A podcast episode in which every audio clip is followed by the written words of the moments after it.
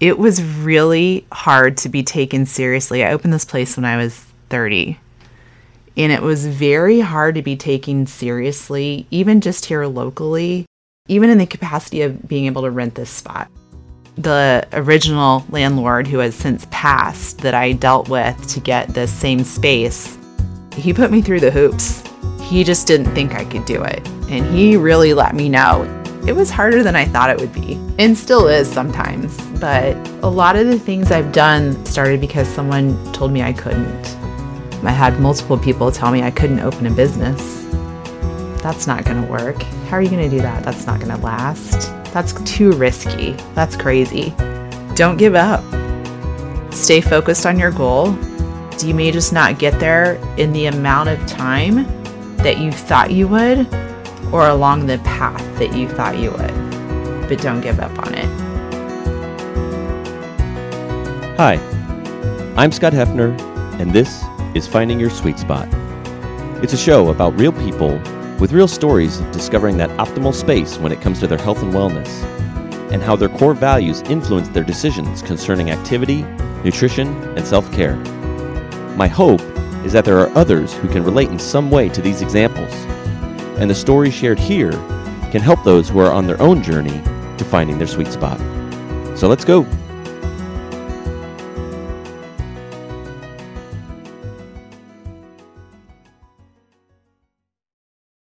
This day's conversation was with an entrepreneur that has been running her own health and fitness business for 15 years. And I have had the pleasure of training my clients at her facility for the past five of those years.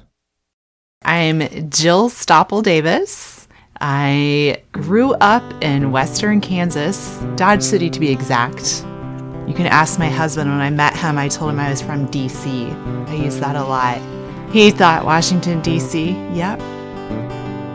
Not super small town, but somewhat small town. My high school graduating class had 250, so not the smallest, but you know, a farming, agricultural community, great place to grow up. So, but her formal education, where she went to college, didn't start out in the realm of health and fitness. Wildcat in the house. I went to K State. That was a hard decision, though. I was actually um, torn between going to one of the art institutes, the one in Denver. Yeah, I came in second runner up for a full ride scholarship to DIA. So I got on the phone with them. They put me on the phone. It was between me and they told us we had to do some interviews, me and a kid in Leavenworth. And when it came down to it, his portfolio beat me out. So he got me back on the phone and said, What else do you want to do besides photography? And I said, Well, I have a big interest in graphic design, which is what I did at K State. Well, can you send us a portfolio? I had nothing.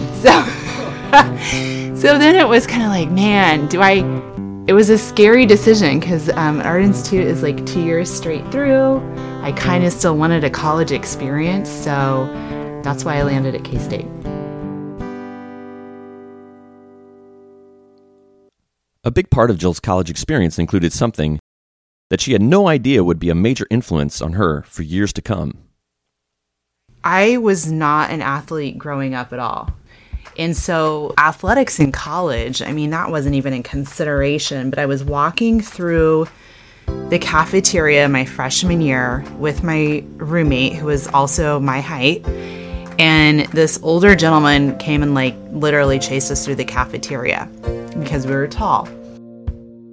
She's just under six feet tall, which, according to the BBC Sport Academy, is ideal for competitive women rowing teams.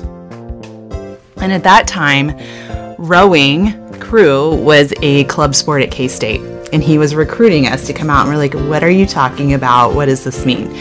And he convinced us to drive out to Tuttle Creek the dam and give rowing a try.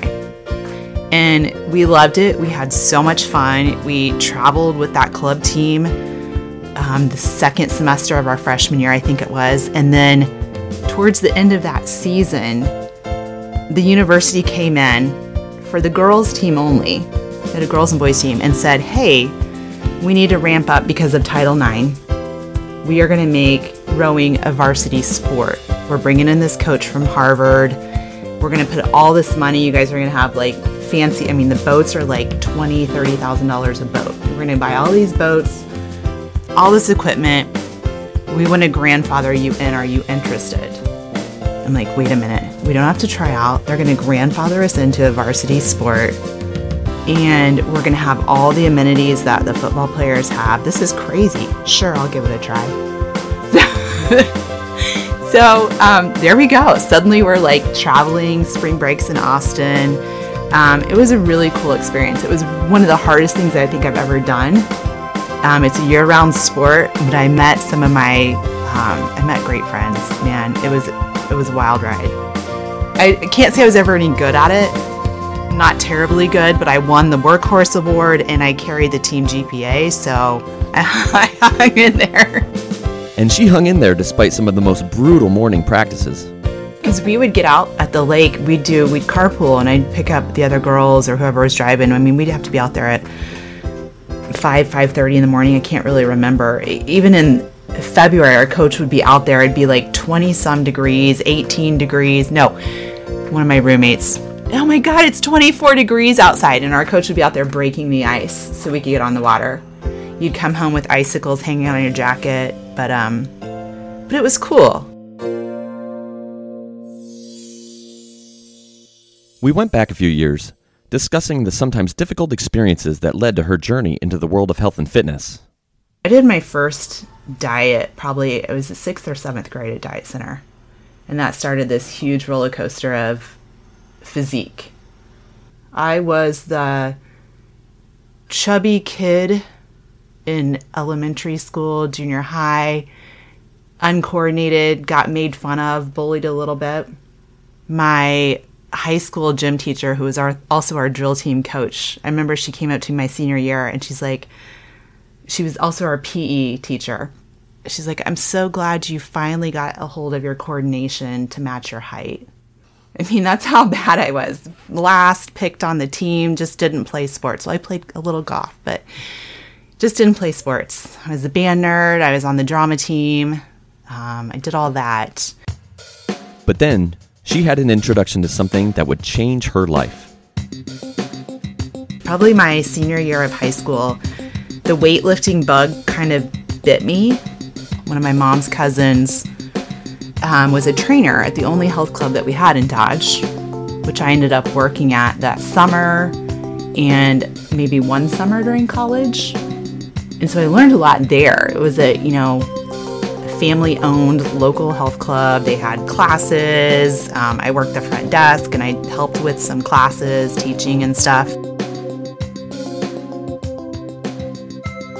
Fast forward to after her formal schooling years, where she found herself utilizing her degree and working her first job as a graphic designer in South Florida. Delray Beach. And it was this little design studio downtown. But it wasn't always sunny in Delray Beach, and she got to experience firsthand what working in the corporate world can do to our bodies. Went from tons of activity, rowing and walking all over campus, to sitting at a desk, and I was totally unaccustomed to doing that, and I I had a weight gain again. So I went and joined a all female gym, and I met I guess you'd call her my first mentor there. Um, she was a trainer there and a group fitness instructor, and we clicked. And she was having a certification, I think, for STEP as in step aerobics. And this is where she dove headfirst into fitness and got busy. So I started teaching step for her, started teaching kickboxing, I taught some spinning classes down there too. Got back in really good shape, figured out what I was doing wrong with all this sitting that I wasn't accustomed to. Things were rolling, and then I'd had it with South Florida. Aww. So she looked at her options outside of Florida and ended up moving to Kansas City, where she had all sorts of prospects. No job, no idea. Okay, maybe not.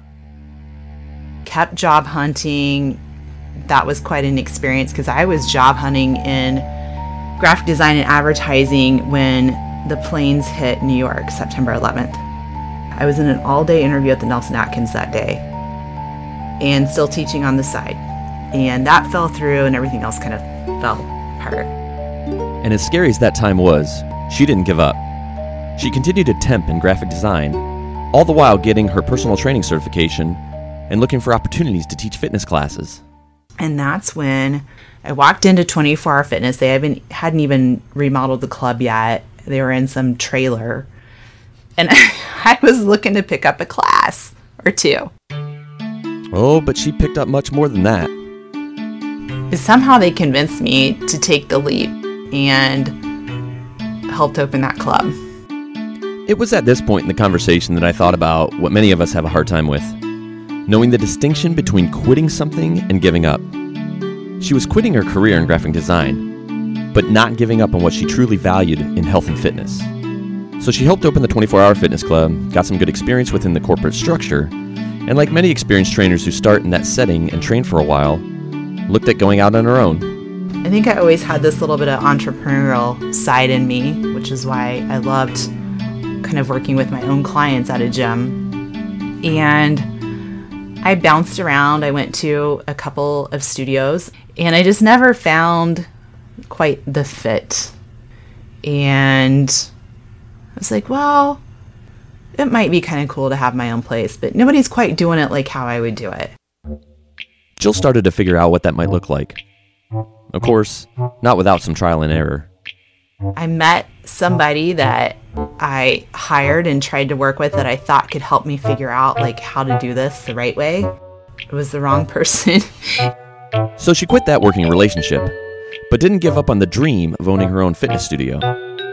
Then I found the right person, one of my other mentors, Angela Broderick Bedell, and we spent about a year figuring out how to make this happen.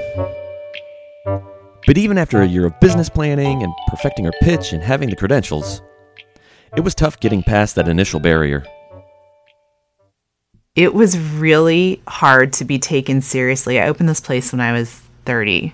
And it was very hard to be taken seriously, even just here locally, even in the capacity of being able to rent this spot. The original landlord, who has since passed, that I dealt with to get this same space, he put me through the hoops. He just didn't think I could do it. And he really let me know.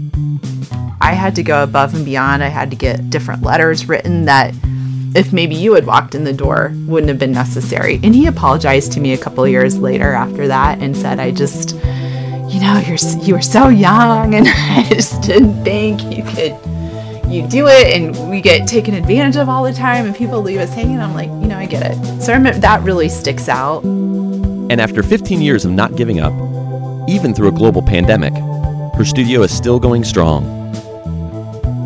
Very blessed, very lucky to have the same, a lot of the same team. A lot of people return year after year. Some people take breathers and come back on the trainer and client side. It's been really cool.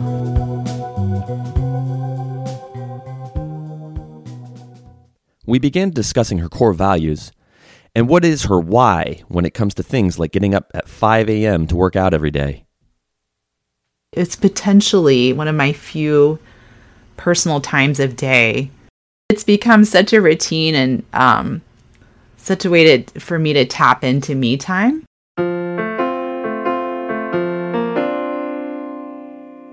There's a few others too. Um, you know, as I'm aging, I have a young son. Definitely want to keep up with him. He's super active, and I need as much energy as possible to run a business and be present um, with my husband and son and family. And then, you know, I also have a pretty strong history of breast cancer in my family. And that's come more to light in the last three years. Three, two or three years ago, my mom finally had her run with breast cancer. Um, it had gone through my grandmother later in life, in her 70s and 80s, and then she eventually passed from breast cancer, and some of her family and great grandmothers. So there's a definite being conscious of that could come up. I'm going to be strong enough to fight that if it does. Um, so that's definitely a concern. There's also heart disease high cholesterol on that side of the family as well. So, yeah, just making sure I don't have to fight those battles too early. But there is an even deeper inner drive that motivates her. One that a lot of people feel like they shouldn't admit to, or just flat out won't own up to. I definitely still have the vanity reason very high up. I still want to look like I'm fit. Like, I mean, that's still really important to me. I want to be able to walk into my closet and put on anything I want and feel good in it and feel positive. It was refreshing to hear her honesty about how it can be a strong motivator. Oh, I want to look good. I mean, as good as possible. I don't, I think there's no shame in that. A lot of people will sit across from me and they'll think that I want to hear that, oh, I want to do it for my kids and my family and I just want to be healthy. I want to feel better. I'm like, no, flat out tell me you want to be able to wear the jeans that you wore before kids or like look and feel sexy again. There is nothing wrong with that being your why. And if you can tap into what that'll look and feel like, you'll show up for you. And that might be more motivating than showing up for, well, because I know I've got X, Y, and Z that runs in my family. You see, it's not about having the right answer that sounds good to someone else. It's about really knowing what your why is and the core values that light that internal drive to keep going when things get tough and not giving up.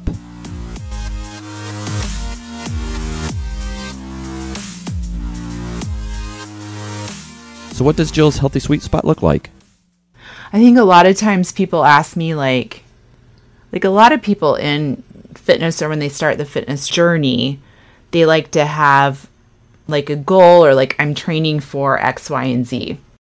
I don't, I haven't felt like that in a long time. I don't feel like I need to train for anything. I train for me and really how I want to look, but, and most importantly, how I want to feel. I've hit my sweet spot in the last two years. ah, well played, Jill. No, I finally have figured it out. I finally have, it's been a lot. It's been a long journey, a lot of trial and error. My sweet spot in here is not doing long workouts anymore. That doesn't make me feel good. It doesn't make me feel good to lift for an hour and do cardio. And this is coming from her direct experiences participating in physique competitions, where she took her body to extremes with exhaustive workouts, restrictive diets, and very low body fat levels. Which, as she explained, there were positives, but just as many negatives with competing. It was fun. Glad I did it. I learned a lot, and I learned a lot about nutrition and how to manipulate bodies. Um, but that led to a whole nother host of issues and problems around I mean, it's a restrictive, it's an eating disorder, and way too much time working out, damaging to your hormones, to a lot of things. We may have looked healthy, but there's this lie in fitness that some of the fittest looking people aren't always the healthiest. Now I'm on more of a journey where I want both. I don't just eat whatever I want, but I eat things that I enjoy I still drink alcohol. I still have a treat here and there. I'll eat a pizza once in a while. I go out to dinner. I've just managed to figure out how to manipulate my food so I feel good and it works for me now. And figuring that out takes time. It takes commitment, a sense of curiosity, wisdom through experience, and knowing the difference between when to quit what isn't serving you anymore and when to not give up on what you still value.